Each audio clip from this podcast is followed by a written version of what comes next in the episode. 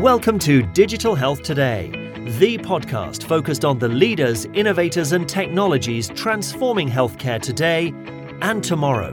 Find us online at digitalhealthtoday.com. Welcome back to Digital Health Today, the place to be to get the insights of leaders making the healthcare of tomorrow available today. I'm your host, Dan Kendall, and this is Season 8, episode number 77 of our podcast.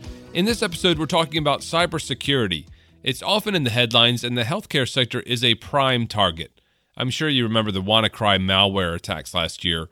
It affected organizations all around the world, but no sector was affected as badly as the healthcare sector. The UK was hit particularly hard. That attack forced the NHS to cancel 19,000 appointments, costing about 20 million pounds. That's about 25 million dollars. And that was over the course of just one week. Plus, it cost about another 72 million pounds, or about 90 million dollars, in the subsequent cleanup and upgrades to its IT systems. We haven't had a headline like that in a little while, but that doesn't mean that there isn't still a significant risk. In fact, just last week, on December 9th, 2018, the University of Maryland Medical System discovered that malware had been installed on its network. The attack was detected at 4:30 in the morning, and within two and a half hours, its networks and devices had been taken offline, and affected devices had been quarantined. The senior VP and Chief Information Officer, John Burns of the University of Maryland Medical Center, issued a statement that said most of the devices that were affected with the malware were desktop computers. IT staff were able to identify those computers that were affected and get them quarantined. No files were encrypted, and there was no impact on medical services. While it's unfortunate that these attacks still persist, it's great to see how a quick response can really limit the detrimental impact to data, equipment, and care at hospital facilities. So, how can organizations protect themselves from these sorts of attacks? And when attackers do manage to get into the network, how can they be identified quickly so that they can be isolated and limit the damage they cause? Today, we're talking about the unique challenges of cybersecurity in healthcare, and we're exploring some of the tools and solutions that can help trap these attackers dead in their tracks. I'm joined in this episode by two guests. The first is Jonathan Langer. He's the CEO and co founder of Medigate. Medigate is a company that identifies, manages, and protects connected medical devices. Also joining me on the program is Ori Bach, the general manager and VP of products at TrapX Security. TrapX created a new generation of what's known as deception technology that provides real time breach detection and prevention. We dive into why this is such a threat to healthcare and find out what providers and manufacturers can do to help prevent these extremely costly attacks. Now let's kick off the conversation with Jonathan Langer, the CEO and co founder of Medigate. Jonathan, thanks for joining me. Welcome to the program. Uh, good morning. Uh, nice to be here. Jonathan, we're talking about cybersecurity and healthcare. Let's talk about, first of all, why this is such a big problem.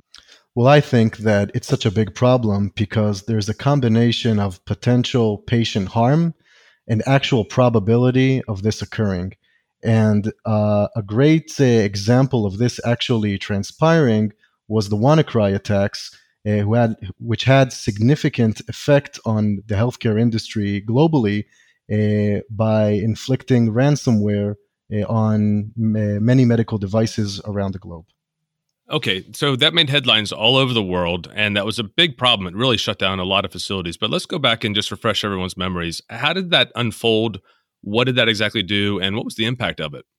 So essentially, WannaCry was a, what we call an untargeted attack, meaning that it utilized a very basic vulnerability on the Windows uh, operating system.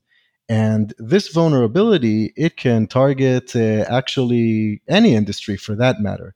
But here's the interesting part about healthcare is that this hit healthcare very bad because the problem with healthcare is that these medical devices, for the most part, are not necessarily patched, meaning that while the vulnerability was actually known to the security community around the world and remediated for the most part in healthcare, just because medical devices cannot be patched and cannot be remediated easily, the effect was uh, quite severe. And the impact included actually shutting down medical devices through this ransomware payload, both in the US and outside of the US, and really disrupting the operations of many uh, hospitals and healthcare systems uh, and shutting down their processes or inhibiting them significantly.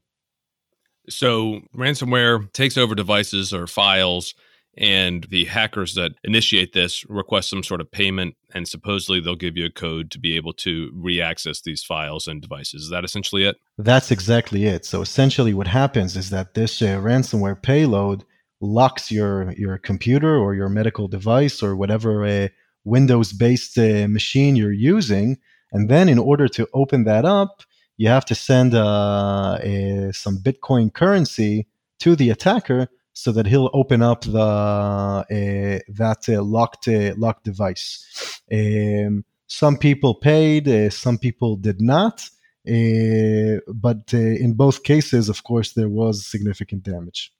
And how did it all start, though? Was it someone somewhere got an email and they clicked on a link, or they opened a file, or how did the whole thing unfold? So it's a combination of a, of a, a couple of what we call attack vectors. So you mentioned uh, one, which is phishing attacks, which can be either through email or uh, social media. Uh, essentially, just a link that a bad link that you would uh, uh, that you would push, uh, Eh, and then eh, you wouldn't download the uh, the file or anything that you thought eh, you needed, but rather you would be downloading this this ransomware, the, affecting the the vulnerability that I had described. Now, the second attack vector, or actually the continuation of this attack vector, would be network propagation that happened once the once this uh, malware actually hit some networks. So, for example, in a hospital environment, what happened is that the internet-facing computers, those that just browse the internet, they actually downloaded this malware and were hit by this malware, and then it began to propagate within the network and began to hit the medical devices that don't necessarily have a, a, direct internet connection to begin with. Now, I know a lot of people that are working inside of hospitals. A lot of us, you know, we've worked in healthcare for decades and we've come up through the system. And a lot of these things that are concerns today were not really things we had to think about when we were procuring or selling or developing medical devices and systems inside hospitals. So one would hope that after such a, a bad incident like WannaCry, that everybody would be on board to say, okay, we got to do something better. What was the impact, the, the knock on impact uh, after that to the industry? Have hospitals begun to get their cybersecurity house in order? Well, I think um, I think this was really a, a, tipping point in terms of the way that we will look back at the history of healthcare cybersecurity, because I think that the acknowledgement and the recognition of the importance of healthcare cybersecurity from that point on really changed. And I think it really changed from two standpoints.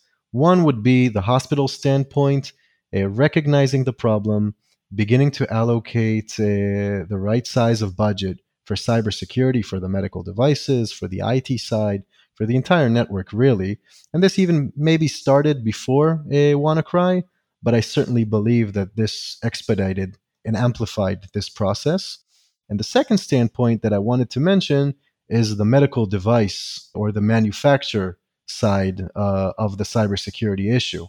And to that point, I think that since uh, since WannaCry, the FDA has been uh, working hard to push this uh, new regulation and to advocate the importance of manufacturers incorporating uh, this kind of cybersecurity baked into the medical devices and I think it's having a positive effect on the industry. Well, I think there's a couple of aspects from the medical device side is that first of all, some of these products are 10, 15, 20 years old. The life expectancy of these products can be decades, and they were designed in an era where they didn't have to think about them being connected or protected against some of these things. And then the other uh, side that you just mentioned is that whenever they've had to, a, uh, a, firmware update or, or some sort of patch that could go onto these devices, there's been a tremendous, historically, there's been a, a, tremendous regulatory burden they've had to go through in order to do that. So I know the FDA has been working on that. Can can you give us any indication about where where the sort of regulations stand now and, and how device manufacturers and organizations can can install these sort of patches and help safeguard their system and devices? Sure. I certainly agree with you that there has been um, some sort of confusion with regard to the regulations around uh, upgrading firmware or patching these uh, medical devices. I do believe that this is true, and I've talked to many manufacturers that would agree with this as well. I think that the FDA has done a good job of clarifying its policy. And today, the FDA, or for a while now, the FDA has been saying very clearly that not only do they permit patching, but they actually advocate it explicitly. The only setback, which is which is understandable in this case, is the fact that before you update this uh, uh, this the, these patches, before you insert this uh, new firmware, the manufacturer is mandated to go through a quality assurance uh, process that makes sure that the actual uh, firmware that it's installing is actually valid and is actually not won't inflict any harm potentially on uh, patients that would use this device. I agree. The FDA has been really great at this. I was just at CNS Summit and uh, at the end of October, early November in Florida, and Bakul Patel, who's the Associate Center Director for Digital Health at the FDA, made that exact point to everyone that was in the room.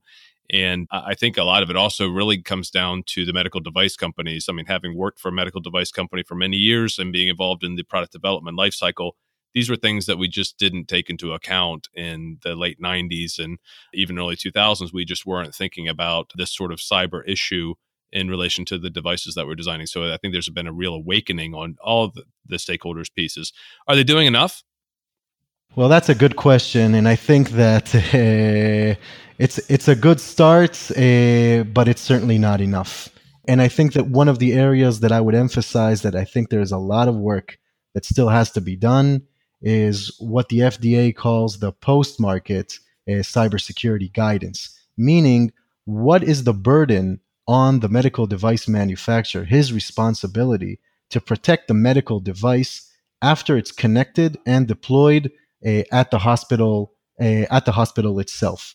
With regard to threat detection and remediation response after the medical device is actually operating in some hospital around the world the FDA has uh, submitted its guidance uh, there, uh, but I think that there's a lot of work until this is fully implemented.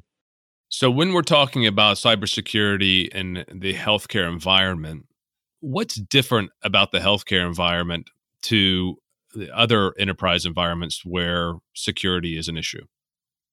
Well, I think that the main, there are a couple of uh, differentiators here. I think that for the first, first part, and maybe most importantly, is the fact that the healthcare networks are incredibly connected.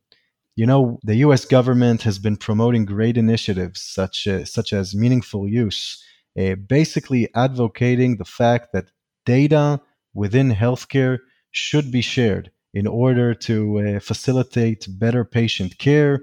So, anywhere across the nation. And I think that while there are great benefits to this, it actually exposes, in terms of cybersecurity, the hospital significantly because now there is a connection to the EMR, and the EMR is sometimes housed uh, uh, on the cloud. And now hospitals need to communicate with each other. And also, and this is probably the new addition over the past couple years, medical devices themselves are connected more and more within that same network. So, this increased connectivity, which is inherent to the way that these hospitals operate, has been exposing uh, the hospitals to significant risk in terms of cybersecurity. And I think this is one of the main reasons, on top of what we had talked about, the patching issue, uh, which really makes a difference. So, for a facility to protect itself, that certainly is not a one size fits all sort of solution. It's not, a, and in fact, it's not even a single solution that a hospital can say, "Okay, we ticked the box, we procured our, our cybersecurity infrastructure, we're we're done."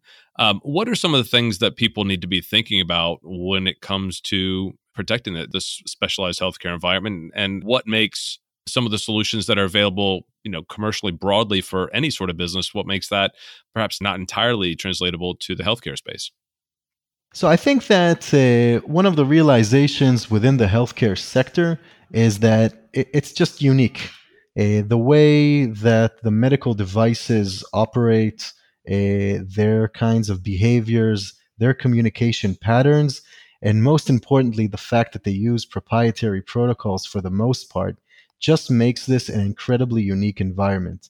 And the fact of the matter is that these unique attributes, in my opinion, uh, require to be addressed through a unique solution. And the existing solutions, while they may be very effective for the IT side of the network, even within a hospital, the fact of the matter is that they're not effective enough in terms of identifying medical devices, in terms of detecting uh, uh, threats, and in terms of preventing threats in real time when it comes to these medical devices.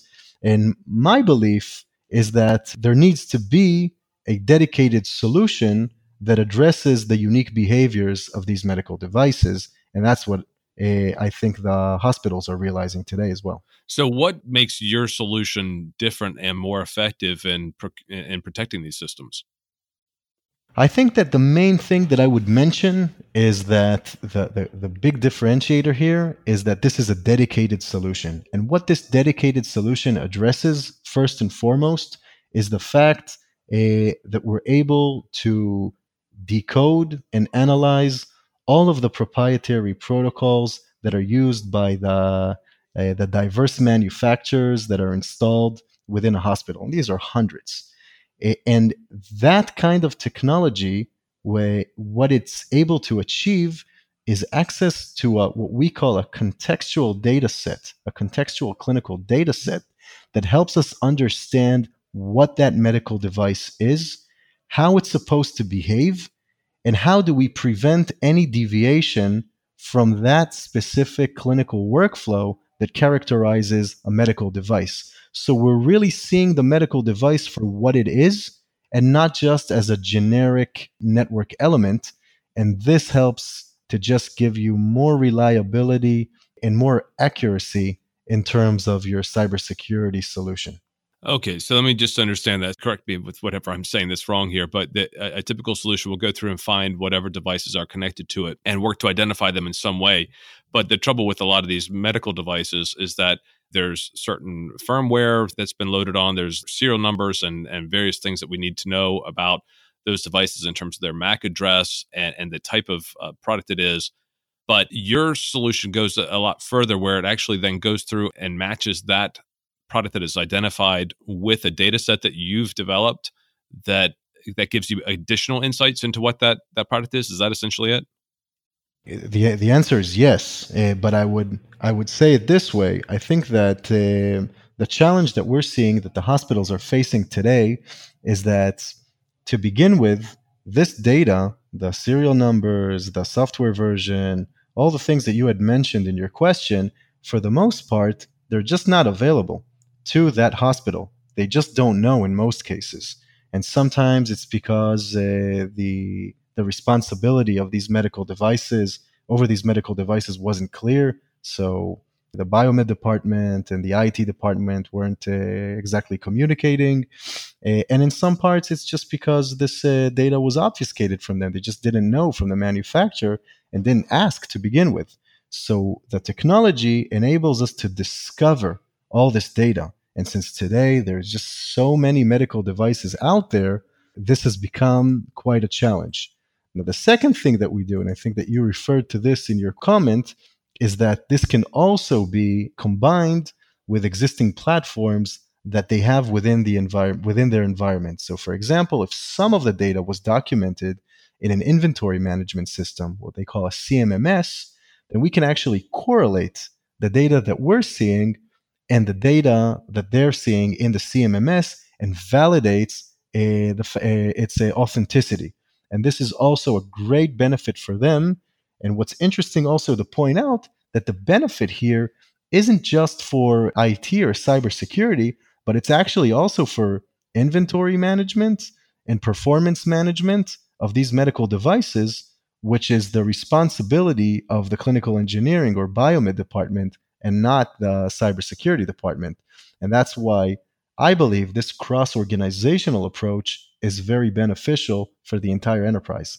That's a really good point. I mean, I hadn't thought about that aspect about inventory management. Certainly, you know, there there's always an issue about where products are in the building, whether they need to procure more of them because they don't seem to have enough when actually they might just not be utilized. But focusing on the cybersecurity aspect of it, first of all, you can't protect your network if you don't know the stuff that's on there. So you have to find a way of identifying. And I think what is typically and has been done is people go around with a clipboard or some sort of uh, uh, iPad and and try to like go literally room to room, floor to floor, and identify the the products, find the products that they think is there based on whatever uh, CMMS system has has said exists, and then try to go through and identify you know what firmware, what software uh, has been loaded on, all that sort of thing. Is that right?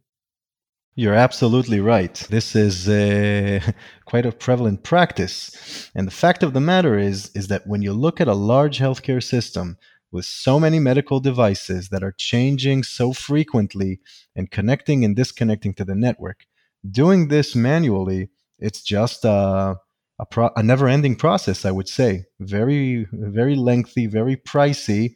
Uh, and since Biomed is going to be installing and changing uh, new devices all the time and patching uh, some of them, it, it just won't end. And that's why an automated solution is definitely something that I would advocate. Excellent. So if you could just try to help every healthcare system, every healthcare provider in the world with a piece of advice, what what would that advice be to them about how they can protect their network? In my opinion, and I think this is a very basic step but fundamental, is just starting out with a very accurate inventory that is also prioritized in terms of cybersecurity risk.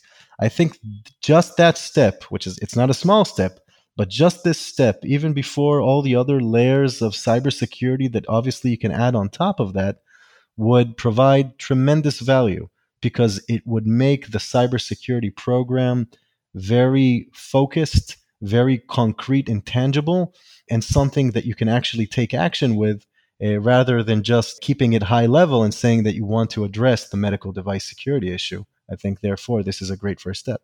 Where can people go to find out more about Medigate and the solutions you guys offer? So I think the best place to look is uh, at our website, uh, medigate.io. Uh, and certainly, I'd be uh, glad to uh, answer any questions also on contact at medigate.io. Uh, happy to do so personally. And uh, I, I, would invite anyone that has a question to reach out. Excellent. So that's Medigate M E D I G A T E dot I O. And you're also going to be at HIMSS in 2019, right? Uh, yes, this is correct. We're going to have a significant presence at HIMSS with our uh, extended staff. So, uh, of course, uh, I invite uh, everyone to hop by our different booths in that event and also potentially attend some of the events that we are hosting Eh, which if anyone would like to inquire about can also use that same email address that I had provided, and we'd be happy to get in touch with you and to get you those invites. All right, we've been speaking with Jonathan Langer, the CEO and co founder of Medigate. When we come back after the break, we're going to bring my second guest into the discussion. Ori Bach from TrapX will join us to talk about some of the research they did and how they laid a trap for unsuspecting hackers. We'll jump into that after a quick word from one of our terrific sponsors. Don't go away.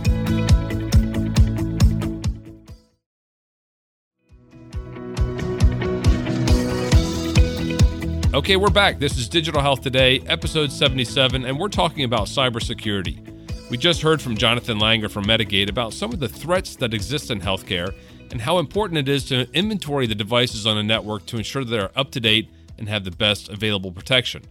But cybersecurity doesn't have a magic bullet. No one product or service addresses every threat and neutralizes it before they do any harm.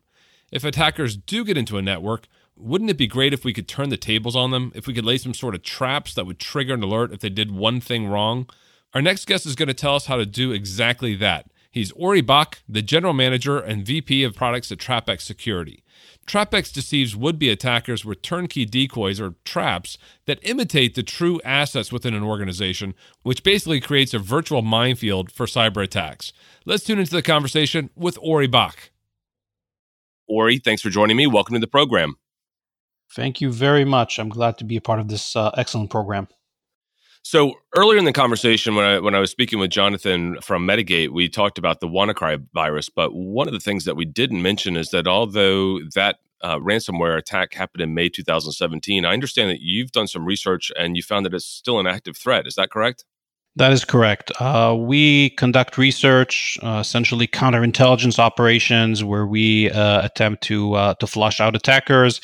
Ransomware is still a big threat. There are other types of active uh, uh, malware that are specifically targeting medical devices and healthcare organizations. Aside from that headline making international news, what are some of the other impacts that maybe don't get that same amount of visibility in the healthcare system? Can you share anything with us? Definitely. Uh, so our research has shown that there are two kinds of uh, uh, impacts that could happen.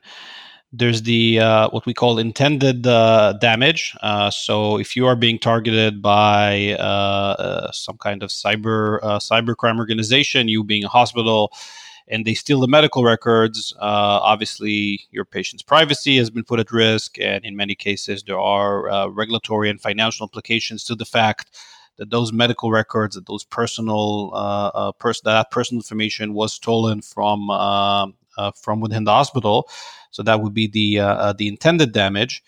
However, there's also unintended damage as as hackers either specifically attempt to steal those medical records, or like in the case you mentioned, they develop ransomware, which is just rap- which is just spreading throughout the world and because hospitals are more vulnerable, because they have uh, devices that are typically not patched, the medical devices, there is an impact. You could have unintentional damage. So, for instance, many of the hospitals uh, were needed to be shut down uh, in that 2017. But our research has also shown that as this malware uh, infects a hospital network, it could also impact the uh, performance and other types of uh, uh, functions of the medical devices themselves.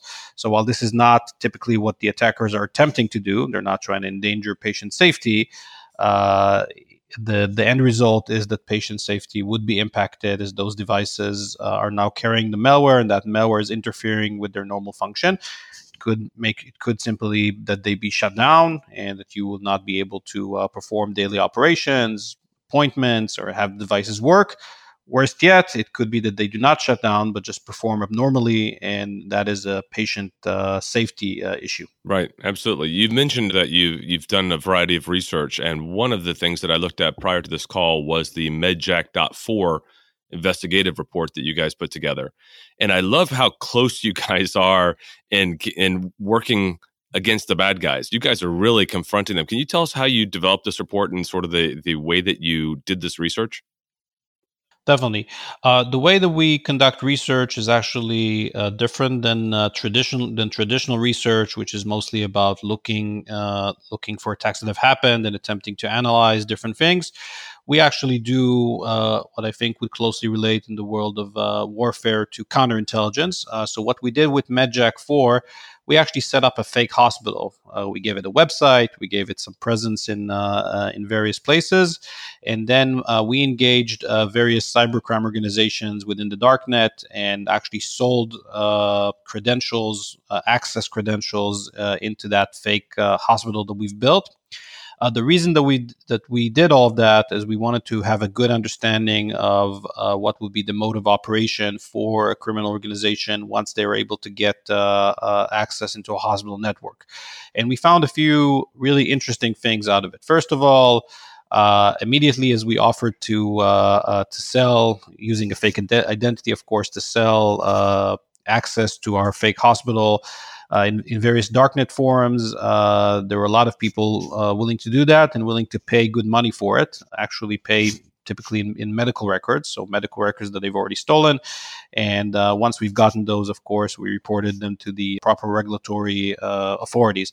The second really interesting thing that we found out is how familiar and how specialized was the attack. So once they gained access to our fake hospital, to this fake uh, medical network that we've built, they were highly targeted. They understood how the, how the network was built, uh, the various types of servers and medical devices.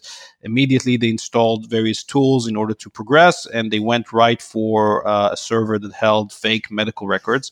So, obviously, uh, targeting hospitals is not just uh, uh, something that's opportunistic it is a specialty within cybercrime today. Wow, yeah, I, I think that's fascinating. So, so we talked with uh, Medigate about the fact that we need to identify all the different things that are on the network and some of the things they do to uh, identify these medical devices, these IoT specialty devices that uh, have a variety of uh, amounts of security or eh, you know vulnerabilities around them. Um, but you actually are setting up traps and honeypots for them, and and using what's what I understand to be called deception technology. What is deception technology? Right, deception technology, or uh, as it's uh, coined by uh, various analysts like Gartner, distributed dece- deception platform is first of all a way of thinking. Uh, in essence, it is a way to improve uh, cybersecurity, to get better understanding of attackers, to detect attacks and breaches by uh, tricking the attackers, by setting up various types of traps, uh, essentially fake attack surfaces and uh, uh, and having uh, and recording any kind of activity that touches those traps. This is uh, an evolution of the concept of honeypots that has been us for a while. It is much more realistic, much more scalable, and an enterprise capability. So that's kind of at a high level. What is deception technology? Specifically, uh, it can be used in one of two ways. I just mentioned as a research tool to kind of go out there and set up a whole fake uh, entity, a whole fake hospital to get some understanding. However, when we work with our customers, what we actually do is we deploy our traps within their network, and this is kind of an insurance policy. So if there is a breach, if somebody is actually within the network, he will touch one of our traps and by touching that trap he will trigger an alarm. We will be able to identify that the breach is happening how technically uh, uh, is it being managed and shut it down. And this is kind of an insurance policy. If somebody bypasses the perimeter and attackers can bypass the perimeter today this would be your second line of defense and would be able to effectively uh, give you the assurance that if any attack happens, your data and your operations will not be compromised. Those traps could be uh, anything from uh, mimicking a workstation. Uh, a server, but also things like medical devices, MRIs, CTs, electronic medical records, imaging devices.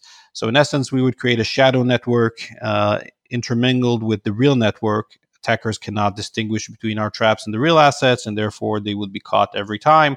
We have a number of uh, uh, great case studies uh, regarding why that is a highly effective approach. It is effective because it allows you to detect even the most sophisticated attacker it is effective because it has no false positives associated with it by definition. If I set up a fake server and somebody is trying to steal uh, or take the medical records off that server, there is no legitimate reason for that to happen, right? This is an abnormal and uh, uh, probably malicious event. Right, because nothing within the the network itself, the, the legitimate network, would have thought to go to that fake server to to retrieve this information. So, by by the nature of the fact that someone's in there trying to get it, you know that it's uh, that it's some malicious intent, right? Correct. All the legitimate users within the enterprise know their business roles. They work with the assets that uh, uh, with the assets and devices, sometimes even physically that they're supposed to work with. If somebody is trying to touch uh, a trap, that's obviously not uh, not a legitimate user, but somebody that's trying to touch things that are not part of their uh, uh, roles and responsibility. Typically, it would be an outside attacker. So cybersecurity is really uh, it's a multi-layered solution that needs to be put in place. Your technology is one component of uh, you know, many different things that I imagine uh, organizations need to put in place in order to protect themselves. And I think one of the problems is uh, just uh, lack of awareness within some of these organizations because as you mentioned, sometimes uh, some of these devices were developed and procured and installed well before there was a, actually this whole entity of cybersecurity and awareness that this is something that, that people need to uh, protect against. Has it gotten better and has it improved? And, and how has your business changed with the recent headlines that have been made? Uh, so, first of all, uh, while it is still a huge problem, it has gotten better. If I look at hospitals specifically, as we started operating a few years ago, most of them did not have a dedicated security practice. So this cybersecurity or IT security, as it was called, was a function within the world of IT.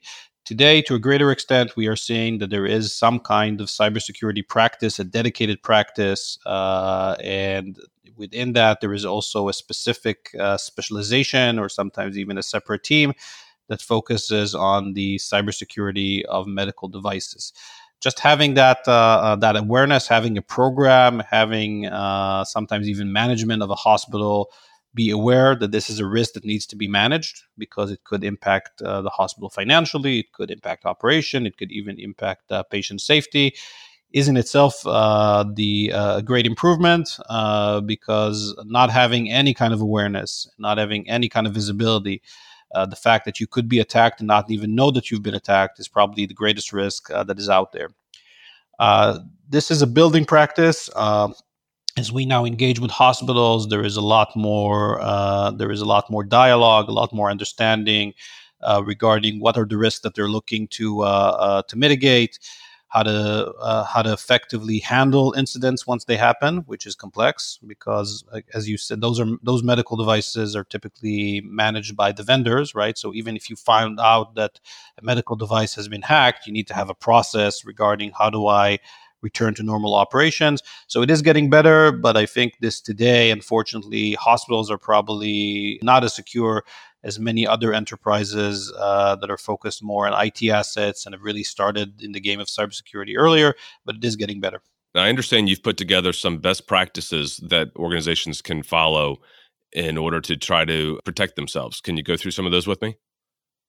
Sure. Uh, first of all, and it's really always about people, process, and technology. So you need to have people in place. Uh, you need to have uh, a security program uh, in place with some kind of uh, either specialization or even a dedicated team that is looking at medical device security.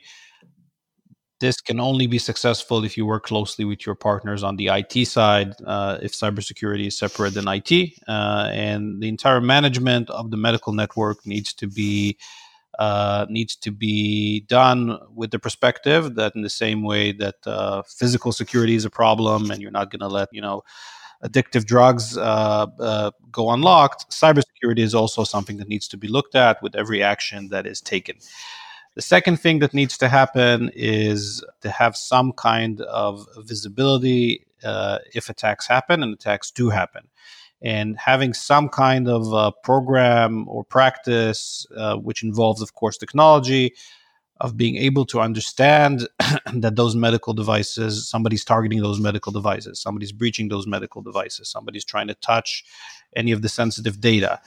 And uh, finally, and this is this is a challenge, but you also need to, to the best of your ability, be able to keep up with patches and other type of security updates on uh, the management of the medical devices. That is hard because many of those devices have various types of regulatory requirements where only the uh, the vendor that manufactured them is able to do that. And you also need to have a good process in place if any of those devices are being compromised how do you clean up that infection and return to normal operations? so those would be some of the best practices that i would recommend to uh, uh, to various hospitals working with us Brilliant. I appreciate you sharing those with us. And I uh, mentioned the report earlier. I'll have a link to that on the show notes for this episode so people can go over to your website and download that. That was a really interesting read. And it was interesting to understand how you did it and some of the findings from it. I also uh, saw a video on your website that we'll include in the show notes for this as well. It's about a three minute video that basically describes uh, how you trap the hackers that are that are penetrating the system. How else can people learn more about your work and follow your progress? Yeah, uh, so uh, the best way to do it is just to contact us. Uh, we are definitely uh, always happy to work with hospitals, share some best practices, share information. I think the best thing to do would be to go to TrapX, www.trapx.com, and uh, just uh, contact us, and we can share some of the case studies, put you together, have a meet with some of our cybersecurity researchers share uh, uh, share some best practices, and we also uh, we also have a community that is built around our practice and our product. Uh, that knows how to share within itself. So this would be other hospitals that could also tell you about uh, their experience. Uh, I think the basic thing that I would like to people to take away if they are interested in this technology, it is not a high-end, sophisticated thing that only a very mature and and big security team can take. Actually this approach of setting up traps is highly automated and gets you uh, immediate results and those results will tell you that if you have been breached and what the problems are. Based on that you can really expand the security program because now you know. Not in theory but in practice you can go to your board and say look here are a number of devices. Here's malware that we actually caught. Here is uh, an attack that has happened and was intercepted by those traps. This is information that really allows you to direct your actions and the resources in the right places because you're not looking at theoretical vulnerabilities, but actual attacks happening against you and maybe some of your peers. Now, are you going to be at HIMSS or any other conferences coming up in 2019? Definitely. So we are, uh, we definitely, we typically have presence uh, either in more broader security shows like uh, uh Black Hat, as well as uh, uh, occasionally in some of the in some of the healthcare related events. but ultimately, I think the best way to contact TrapX is through the website and have an intimate conversation. Uh, with one of our specialists uh, that will probably provide the, the deeper engagement and more uh, concrete technical information that many hospitals need uh, or want in order to build this practice. Ori, thanks so much for joining me and for being a part of the program. Thank you. It was a pleasure. My guests in this episode were Jonathan Langer, the CEO and co founder of Medigate, and Ori Bach, the general manager and VP of products at TrapX Security. You can get links to everything we discussed by visiting our website at digitalhealthtoday.com forward slash 77. While you're there, be sure to sign up for our newsletter and find the links to subscribe to our show on your favorite podcast app. Again, that URL is digitalhealthtoday.com forward slash 77. We love producing this show and serving the global audience of health innovators, and I really appreciate the wonderful response that I'm getting from you. If you enjoy this program, there are several ways you can show your support, and if you do this, it really means a lot. First of all, you can share our program with your friends and colleagues by sending the link on email or on social media. We get a lot of new listeners through referrals, so that really helps to get people engaged with this show. Another way is to leave a review on iTunes. And now, if you're in the US, you can also do this on Google Podcasts. We have a good number of reviews in the US store and a few other countries, but we'd love to have more. It's easy to do. Just scroll down in your podcast app and tap a star rating. And lastly, I'd love to hear from you directly, and perhaps we can even set up a time to connect. Take a minute to email me at dan at digitalhealthtoday.com or send me a direct message to the show on Twitter at dhealthtoday. Thank you for tuning in and being a part of the program. We have more great guests to bring you in this season, season 8, and season 9 is going to be a great one too. I've got a few other announcements that I'll be sharing with you over the coming days and weeks, so stay tuned for that on Twitter and on LinkedIn and your newsletters for more information about that. That wraps up our episode. I'll speak with you soon in episode 78, and until next time, keep on innovating.